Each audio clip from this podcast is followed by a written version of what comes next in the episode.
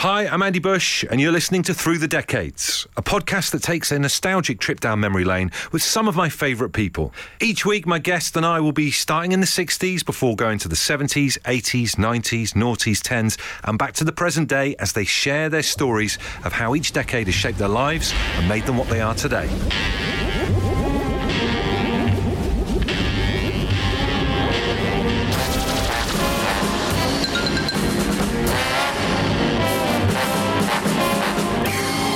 This episode, I am joined by prolific author and all round legend Dame Jacqueline Wilson. Welcome. Hi, good to be here. Great to have you here. Amazing to be time travelling with you. Are are you a nostalgic person overall? Um, I am sometimes, well, particularly because I've just written a book set in 1960 and I was very much around in the 1960s. Yeah. It didn't make me think quite hard about what life was like then and it's particularly easy when you listen to music from the different decades it takes you right back Well, to where you were and what you were doing That you're in the right place. That's exactly what we're going to do. We're going to begin our journey through time and start in the 1960s. Those black and white photos, early colour pictures of family albums, that kind of thing. What were the 60s like for you then, Jacqueline? Um, they were rather strange. I found most of the time the 60s seemed to be passing me by, and I was just stuck at school. And um, then I did a secretarial course and thought, oh dear goodness, I don't want to be a secretary. Is that the one we have to uh, have? Because my mum did that. You have to have a certain amount of words per minute. Is, is that what it was? Very Touch scary, typing. Very difficult.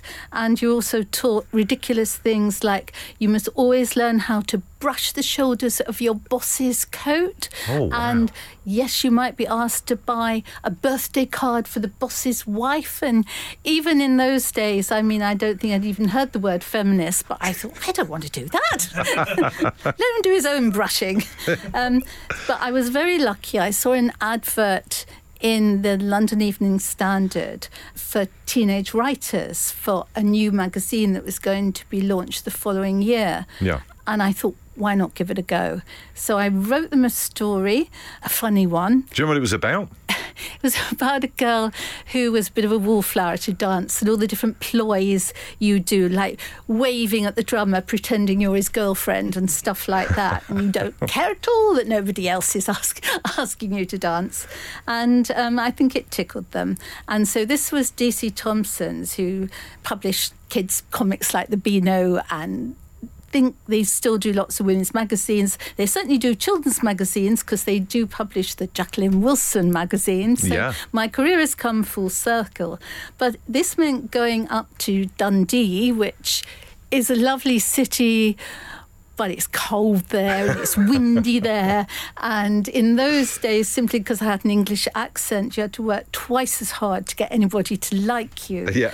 But I got myself a boyfriend. I got myself a whole crowd of girls to go round with because I lived in the Church of Scotland Girls Hostel. Oh, wow. Which was as fierce and weird as, as you would imagine. I think in bunk is this bunk beds that kind of thing going on? It or? was cubicles Wow. or dormitories, and because there was no spare room at first for me, the matron actually turned up the linen cupboard and squashed me in on a camp bed. So it was a very strange start to my independence. But um, we did, my little gang of girls and I used to go dancing to the Dundee Pally and the JM and everything.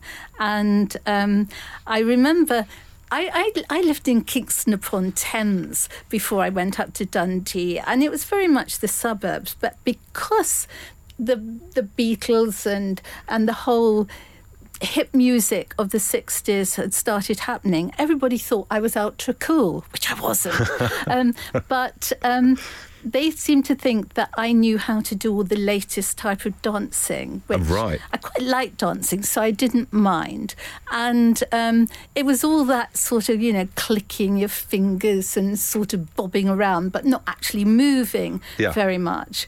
And the one time that we all became very uninhibited and sang along, though I'm certainly not going to do it now, um, was to Baby Love. And that is a shameless plug for my new book because I've actually called it Baby Love. Oh wow! So in honour of that song. Um, technically speaking, it came out a little after the book was set, but I thought, who cares? Fantastic. Well, I mean, we, let's pick a song from the '60s that means something to you. Would you Would you like to select that as your song? I would like to choose Baby Love. Yes, please. And if people are listening to this, they can do the clicking and they can along with it. Pointy the toes. Fantastic.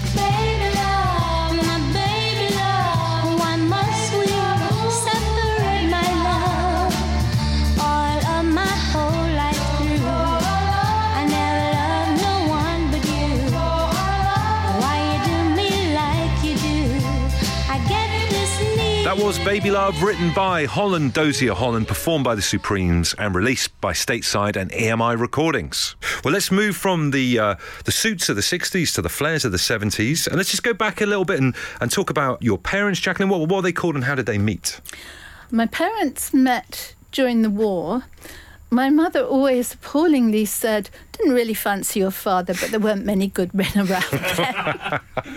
and needless to say, their marriage wasn't really a, a, one of great love and romance, but in those days you stuck together. Yep. I was their only child, and it was a bit odd because they were forever having rows, but I wasn't really a lonely child because I loved to sort of sit in a corner and read. I was making up my own stories. Um, I I was the sort of kid.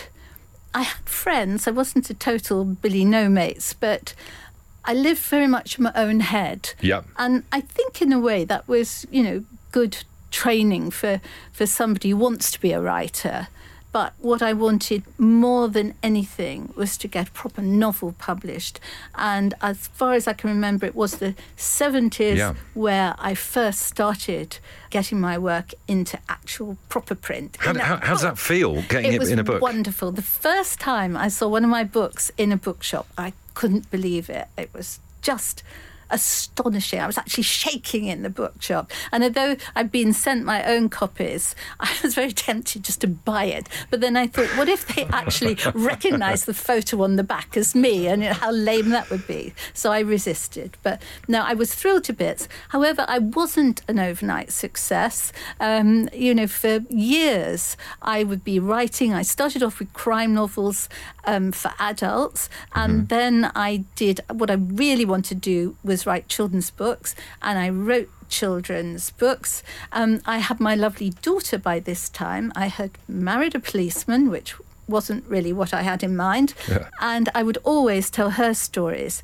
But the one sort of story that she hated was anything with conflict or sadness in. Right. And anybody who's read any of my books knows that, yes, you get conflict, you get sad bits as well as happy bits.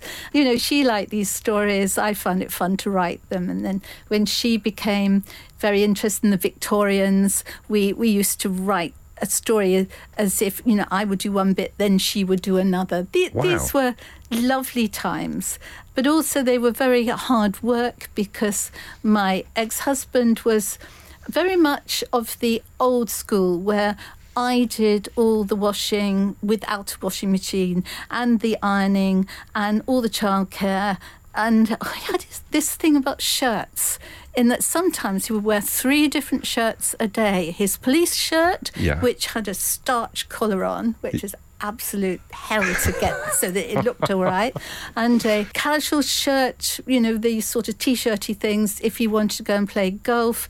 And then a, a, sort of reasonably nice shirt if you wanted to go out with his mates. So, right. And, you know, I was the Josephine soap that actually had to wash them all and iron them all. I mean, well, it's, like a Cinderella type thing, isn't totally, it? Totally, but this was the way it was in, in the sort of world we were living in. I mean, it's astonishing how quickly it's changed. And thank goodness. no, absolutely sick of ironing as well. That's for sure. I mean, you know, the seventies was an amazing decade for music. Is there a song from that decade that is a special place in your heart? I was a huge Dory Previn fan. While I was slaving away, hand washing in the sink or whatever, I would I'd listen to Radio Caroline oh, at wow. that time, and. It, I think that somebody had a crush on Dory Previn, and um, and so I found out all about her music and then I bought all the LPs.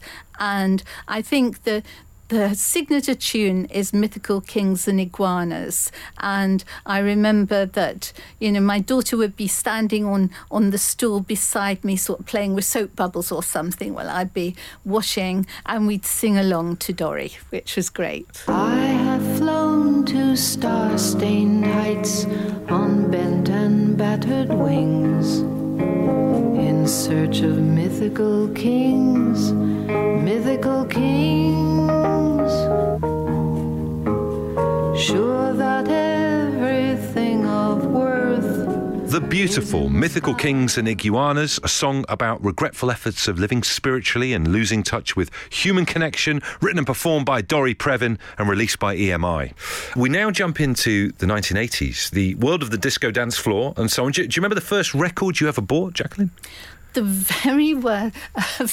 now you see that's the Freudian slip because it was a worse record. I didn't have a record player until I was sixteen, and I bought a most peculiar song which had a bit of yodeling in it called "I Remember You" by I think. Frank Ifield or something. Yeah. Why this appealed to me, I have no idea. But um, I did. I did buy oh, when Sergeant Pepper came out, I bought that with the Yeah. lovely, iconic Peter Blake collage on the front. Um, I didn't buy that many records though. Um, I, I listened to the radio, and um, but when in the eighties, I was really working very, very hard because I'd be writing magazine stories in the morning to make some money. Yep. And then I'd be writing a novel because I'd last been published and was trying to sort of build up a writing career for myself. I'd write them in the afternoon and I found it very soothing to have music in the background. Sometimes classical music. I didn't want music that was too insistent or, or the lyrics were too insistent, but Yeah. I I became a fan of a modern classical composer called Philip Glass. And on his songs for swinging lovers, there's one track called Freezing, um, sung by Linda Ronstadt. Uh-huh. And it, there are voices like angels.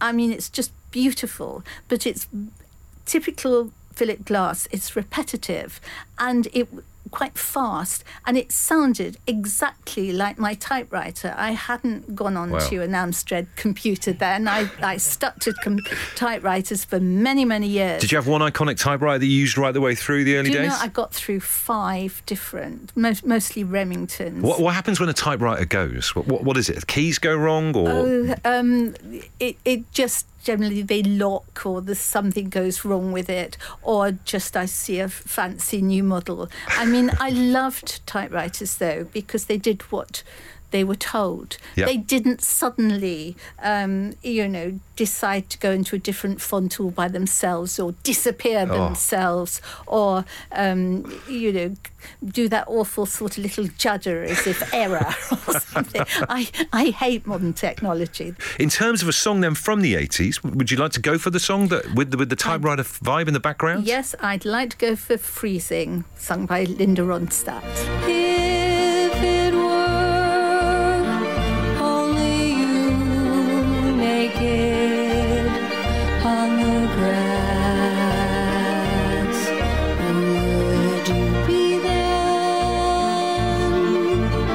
Written by Philip Glass and Suzanne Vega, performed by Philip Glass and Linda Ronstadt, and released via Portrait. Well, let's uh, let's move into the 1990s.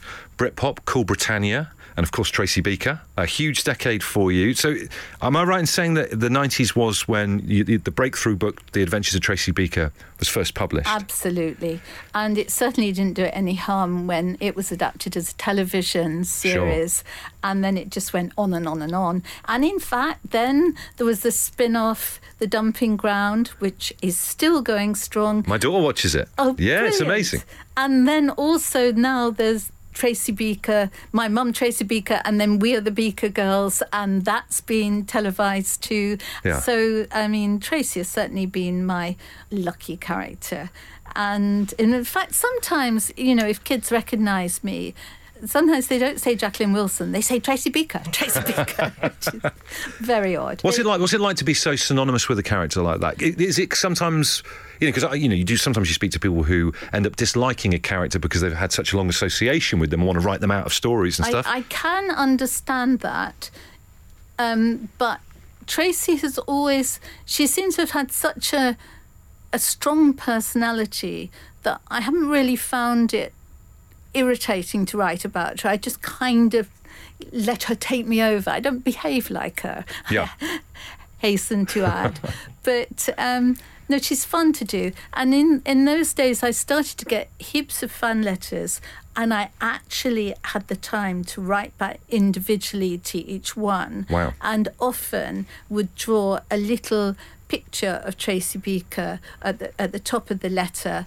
Um, you know, sort of wearing either her iconic little um, jumper and skirt, or I don't know if it was winter, she might be wearing a duffel coat or something. Yeah. I, I love to do this, but then it became quite exhausting and difficult, and I realised, you know, sadly, I couldn't write back to every single child. Um, I've learnt I had to be a bit half-hearted when generally around World Book Day, I think there's something in the school curriculum where you get a letter um, saying, all the children in my class were asked to write a persuasive letter or something. And you see teachers gently steer children towards writing to writers because they know that probably they'll get an answer. Yeah. Whereas if you go for, I don't know, a scientist or Yeah. um, brain surgeon, maybe they wouldn't have time to do it. So Yeah. you could always tell that the kids that really liked your books and took the trouble to write a, a, a proper letter yeah. And the ones that just go, my teacher says I've got to write to you, so I thought I would. well, do you know what, what I think is amazing about your work? Uh, Someone like myself, we, are a blended family, so I've got a partner who's a stepmom to my eldest daughter. It's so nice not to have, you know, when you grow up with that kind of um, symmetry of, say, the Enid Blyton thing where everyone's got two, a boy and a girl, and mum and dad being, to, you know, life isn't at all like that No. these days. So it's important to reflect that in, in I- what that- kids read. This is what I thought was really important. Or even if you had the most untroubled family life and everything was fine, I thought it would be interesting for children to read about other children who had different experiences. Yeah. And I don't think I've ever had any complaints, ever, letters or emails from kids about situations and or the sort of subject matter that I deal with. I've had one or two complaints from parents or grandparents or whatever because I think some people want to protect children and, and make them feel that everything is fine, everything is, you know, good and uh, goodness knows how people are coping with their kids at the moment No, I bet, after I bet. we've had covid to deal with and now the, the horrors of the ukrainian war i mean i think well maybe kids do really need comfort and reassurance in their stories at the moment. But uh, it's I mean, I mean, parents know best what their children will respond to, and you know, I'm not saying every child must No. read Jacqueline Wilson. No, but I- you know, for me in our in our house, in terms just in terms of the TV, I feel a lot more comfortable with uh, Tracy Beaker on than do with say Topsy and Tim, which is all everything's brilliant and fine and all. You know, so sometimes a bit of reality is a good thing. Well, let, us get a song from the '90s then, uh, Jacqueline. What would you like to hear and why? Well, I split up from my husband then. Uh, well, actually, he went off with somebody else, and um, which is upsetting. But I became even more determined to really try hard with my books and do as many things as I could and make new friends and do different things.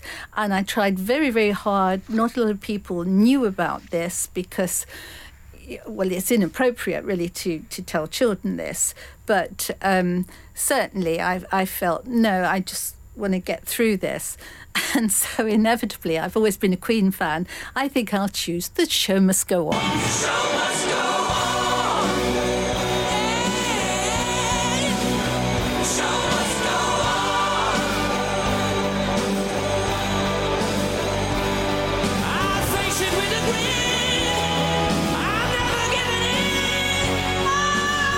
The Show Must Go On, one of Queen's most powerful and honest songs written by Brian May as Freddie was suffering from illness. The lyrics Inside my heart is breaking, my makeup may be flaking, but my smile still stays on, give a glimpse behind the scenes of what was to come for the final few months of Queen. The song was performed by Queen and released by Parlophone. Let's move to the noughties now, Jacqueline. The year 2000, the millennium. Were you, were you scared of the millennium bug? We were just talking earlier on about typewriters and you know where you are, but then we worried about something happening to all your files on your computer or anything like that. I rather wished it would happen. I'd like to go back to the days of typewriters and things. No, I couldn't understand why people were so fussed about it. It didn't seem likely to happen. And um, I did, quite interestingly, at that time, I was on my own and my daughter was on her own, eh, sort of in between partners. So we met up um, for the millennium and we, we had a fantastic time. We went to somebody's party up in London and we, we had a sort of historic walk around London and had, had a fantastic meal. And then we want, went to watch all the fireworks um, and looked very hard for the river of fire that we never saw. And I very much doubt anybody did. But then, then we had to go back to Waterloo and there were queues, thousands and thousands of people queuing, and there were barriers up. I think trains were running till three o'clock, and there was no way anybody could get on. And this this is probably the most terrible thing I've ever done. But I thought. I am too old just to stand and wait for the milk train in, in the morning. I really am. I was exhausted. Yeah. So I said to Emma, it's a terrible thing to do, but I'm going to climb over the barrier. And I hope you will too. Oh my word! And she said, "You can't, you can't do that, and, and you hurt yourself because it was really high." And I said, "I'm going to," and I did. And so she had to. and we got on the train and got home. There, I've confessed. It's like something out of the bill. That's amazing. I absolutely love that. Uh, you know, and you mentioned your daughter there. Um, have you had a great relationship right the way through? Because you mentioned earlier on with the, the lovely thing with you guys writing stories together and collaborating. Have you always had a really strong bond with your daughter? I know sometimes people can fall out. I really have. I mean, she when she was a teenager, she went through a slightly surly stage, as they all do. Yeah. Um, but I know we've always been close, and um, you know, if if I feel something's not going well. Um, I, you know, I can phone her up and she'll instantly understand and be reassuring. That's the wonderful thing about when your your children are very, very grown up. Um, they do, if you're lucky, some of the reassuring and looking after you that you gave to Yeah. them all their childhood, which, which is just wonderful. Yeah, and, and your, your books are famous for having strong female characters. When you first started out writing, did you feel there was a lack of strong female characters in literature or children's literature? that's partly true, but also, I don't know, I've nothing against men or boys, but I didn't have a brother. I didn't have an easy relationship with my dad. Um, I didn't have sons. I just feel slightly more on the wavelength of girls. Yeah. I mean, I can write boys who are shy and bad at games because I think that's the sort of, if I'd been a boy, that's the sort Yeah. I, I would have been. I like to have boys, but in my books, but there's very few books that have been centered in on boys. But now we're all, you know, boys and girls, all the same sort of things. Yeah. So I don't think it really matters. That's a very good point. It's a very good point. Well, let's, let's get a, a, a track on then from the noughties, the 2000s as a decade. Is there anyone in particular that stands out for you, Jacqueline? Well, that's when I got my new lovely partner, Trish, and there were sort of complications at first. We didn't get together immediately, but Norah Jones um, sang Come Away With Me, and un- unknown to each other, we were both playing this song a lot. Oh, wow. and it meant a lot to both of us. So that's still our kind of signature tune all these many years later. Come away with me in the night.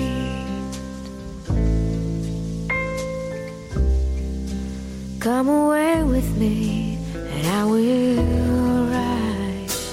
you a. Come Away With Me, written and performed by Norah Jones, released by Blue Note, a song about a romantic escape where the only thing that matters is being together. Next up, uh, into the 2010s, uh, kind of a divisive time, the lead up to the Brexit vote. How did you feel waking up after that news was delivered? Um, it was extraordinary, but a bit of a relief because no matter what you wanted, at least it stopped the shilly shallying. Although, I don't know. I mean, we seem to have been living in a, a state of turmoil for so long, and things still aren't completely resolved. But each time we think, oh, well, at least we're getting through this disaster. And then another one happens, and another one. So, goodness knows. Um, hopefully, hopefully, it builds up a bit of resilience. If, Yeah. but maybe not. Do you, are you a social media person? Are you on Facebook or, or Twitter or Instagram there, or there anything? are fans of Jacqueline Wilson on Facebook and Instagram, but uh, Jacqueline Wilson herself is is quite um, reluctant to take part. I mean, I can see the point of view that you only have to look at the the bestsellers in in the book charts to realize how important it is to Yeah. have a really strong social media presence. The only trouble is I've got a bit old in the tooth now, literally, and so that if I bobbed up on TikTok, I could be amusing, but I kind of feel you've got to be a little bit careful. You don't want to be have people look and go, "Ah, bless," or even, "Oh, look at her," sort of thing, sad old thing. So I, I think it's easier if I stay away. I would love to see you bob up on TikTok. I think it'd be a fantastic thing, Jacqueline. I mean, obviously, you know, fellow author J.K. Rowling's obviously caused this storm that's still going on at the moment with her views on on gender, etc. Is it sometimes better to just stay out of things? You think? You bet it is. Yes. Not going to argue with that one. And then, how do you how do you relax away from writing? I, I read that you're a book collector as well. I have many, many books. I adore books. I love browsing in bookshops.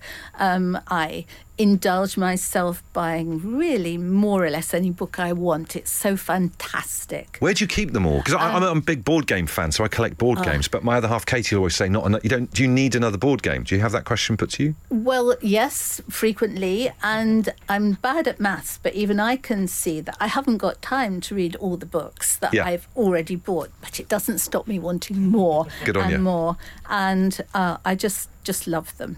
Is there a book that you're searching for? I know some books are incredibly rare and all that kind of thing. Is there like a is there like a holy grail? the internet has kind of spoilt that tracking down thing because if it exists, there are so many sharp antiquarian and, and secondhand bookshop dealers that, you know, show what they've got online. And, you know, I get sent nice glossy catalogues from the more upmarket ones. Yeah. So if it's around, you can generally, at a price, buy it. So, and sadly, so many of those wonderful old secondhand bookshops, bit dusty, all higgledy piggledy, Yeah. and the joy of searching through and then finding, yes, A treasure. There it is. Yeah. Yes. Um, but it, it it doesn't really put me off, and I mean, thank goodness there are still some bookshops that uh, are still going strong. Well, let's get a, a song from the 2010s then that has a special place in your heart, Jack. Then What would you like to hear and why? Well, this is a really funny one, and I don't know whether you're going to let me have it as my choice, but there was an absolutely cracking stage adaptation of Hetty Feather, which I loved. It was. Um, I- have to admit that I went to it many times over because the joy of seeing the reaction to something. It was very sensitively and beautifully adapted by a woman who's now become a friend of mine, Emma Reeves. Fantastic. And when kids' theatre happens, often it takes a while for everybody to find their seats, or they might be buying ice cream or something. Yeah. And because there were some musicians um, who played little bits during the play, what they decided to do while people were um, taking their seats, they got Emma to give them some lyrics and they made up a song about me. Oh, wow. And, and it's called Jackie Jackie. and I have checked in that I think you can still play it. Amazing. Um, and it's by the band called themselves the Moon River Toy Company, which is very enterprising of them. And I think the the lovely producer rather hoped it might become a great hit. Yeah, that's amazing. Probably sold about five copies so far. Super. Well, this this is an amazing thing. A, a song about you written on the spot by a band. Yeah, I, and and it's very funny. I didn't know they were going to do it, and so when I went into the theatre for the umpteenth time and they spotted me, they suddenly started playing it. And at first I just thought, oh, that's a catchy tune. And then I listened to the lyrics. Thought, oh my goodness, they're the titles of my books. It's almost like the author equivalent of having your name chanted at a football game. well, Isn't it? Yes, absolutely. Same kind of thing. And, uh, well, it, it meant a great deal to me. And Jackie, Jackie, she's a daydreamer. Hey, Jackie, Jackie, she's a story queen. She dreamed a and told us what she'd seen. Hey, Jackie, Jackie. Jackie Jackie, written and performed by the Moon River Toy Company. Released by the Novel Theatre Company. If you head online, you can purchase that song with all the profits being shared amongst the NSPCC's Childline and Battersea Dogs and Cats Home. And then here we are, uh, Jacqueline, in the present day, the 2020s. Uh, you just mentioned earlier on about you know the reaction of going to see an adaptation of you know one of your works. As an author, what's the main way of, of getting a sense of how you're doing? You know, because like if you say if you're uh, in a band, you might hear your song playing on the radio or whatever. So for you, is it like seeing a book on a shelf or seeing someone reading one of your books on the train? What what's the best kind of source of comeback that makes you feel good about what you're doing? I've not only seen somebody reading my book on the train, I'm a bit nervous. I don't think I would say, hello, I wrote that. but one time I'd done um, an event somewhere and I was a bit tired and sitting on the train and I was delighted to hear a mother reading to her two children. I couldn't see them, but they were behind me. And I thought, how nice, because you don't often hear a parent reading aloud to their children on a train. And so I started to listen too, and I thought, it's familiar. I know this story. And then I thought, you fool, you wrote it. Wow. and then I thought, shall, shall I peer around and say, you're enjoying it? But then I thought, no, no. that must be amazing though to hear. You know that being passed on to the next generation. it by was someone. a lovely, lovely feeling. And now, um, if I do events, and I, I can't often, because of COVID, etc., do signings, but you know maybe that will change. Um, but the the many books that I have seen, the paperbacks. Are very tattered, and the ones that the mums or the very big sisters had, had had, and now the children have inherited them, Wow. which is a delight to me the commercial side of me thinks, hmm, maybe they shouldn't have made those paperbacks so durable. Yeah, yeah. but there we go. a handed on book, a passed on book is such an amazing thing. Uh, you know, you've achieved so much. Uh, do, you, do you feel like there's a certain amount of novels that people have got in them? Or do you think you just keep writing? Well, I'm determined to carry on writing because I just couldn't bear to stop. And I do know that Enid Blyton wrote over 600. Oh, my word. Um, I'm certainly not going to write that many, but I would like to write a few more uh, if it's at all possible. And uh, is, is there. fingers. Well, absolutely. And is there a mad ambition that you have but you've never acted upon up until this time, like learning to fly a plane or uh, black belt in karate or anything like that that you, you haven't quite got to yet? It was my ambition to move to the country. Though people thought, oh, she's mad because I'm always very much a city kind of girl. Yeah. But I've lived in the country now for six years, adore it. I love uh, mucking around in old jeans and boots. And um, I mean, at the moment, all the lambs are born and they are just fantastic. And the, the wildflowers are starting to come out, which wildflowers are so wonderful if you've got a large garden because they do it all for themselves. Yeah. So I think now I just want to carry on the way I am. That that will do me. Fantastic. Well, let's uh, let's get a final song on then, Jacqueline, from the present day that you would like to hear and why. Well, hopefully this will impress you because I'd like Pink Pantheresses just for me. And it's because I actually um, had her interviewing me, would you believe, Yeah. for The Face, which has to be one of the most stylish magazines Yeah. ever. But they were they were going to do a big feature on her because she's won these awards and she's so absolutely, you know, the the face, the voice of now. Yeah. And um, and she apparently had said that her songs were often about girls rather like Jacqueline Wilson characters and it turned out she'd read my books. So the uh, chief editor of The Face thought it might be a wheeze if if she interviewed me for the magazine, and and so we had a wonderful conversation. It lasted about an hour and a half over the phone. Oh, wow. Um, and I think it was only probably meant to last 15 minutes or so. But I liked her enormously. I think she's very talented. And um, I am proud to Yeah. say that I kind of know her now. Amazing. Well, listen, we'll get that song on. Uh, it's been an honour to, to go through time with you, uh, and it's, it must be an amazing feeling to have your books such a big part of so many people's lives, and it's a continuing thing. It's an amazing thing being handed on to the next generation. Jacqueline Wilson, thank you so much for going through the decades. Thank you. It's been a lovely experience. When you wipe your tears, do you wipe them just for me?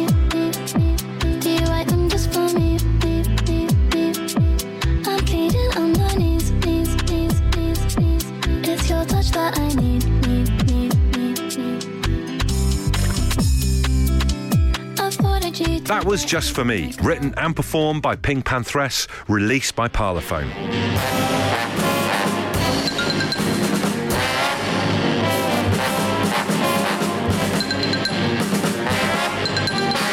And there you have it, another trip through the decades. If you like any of the music you've heard, Absolute Radio has a station for you, starting from the 60s, moving on through the 70s, 80s, 90s, and so on. If you head to our free app, you can even get a station just for country music too. I'd say it's worth the price, but it's costing you nothing.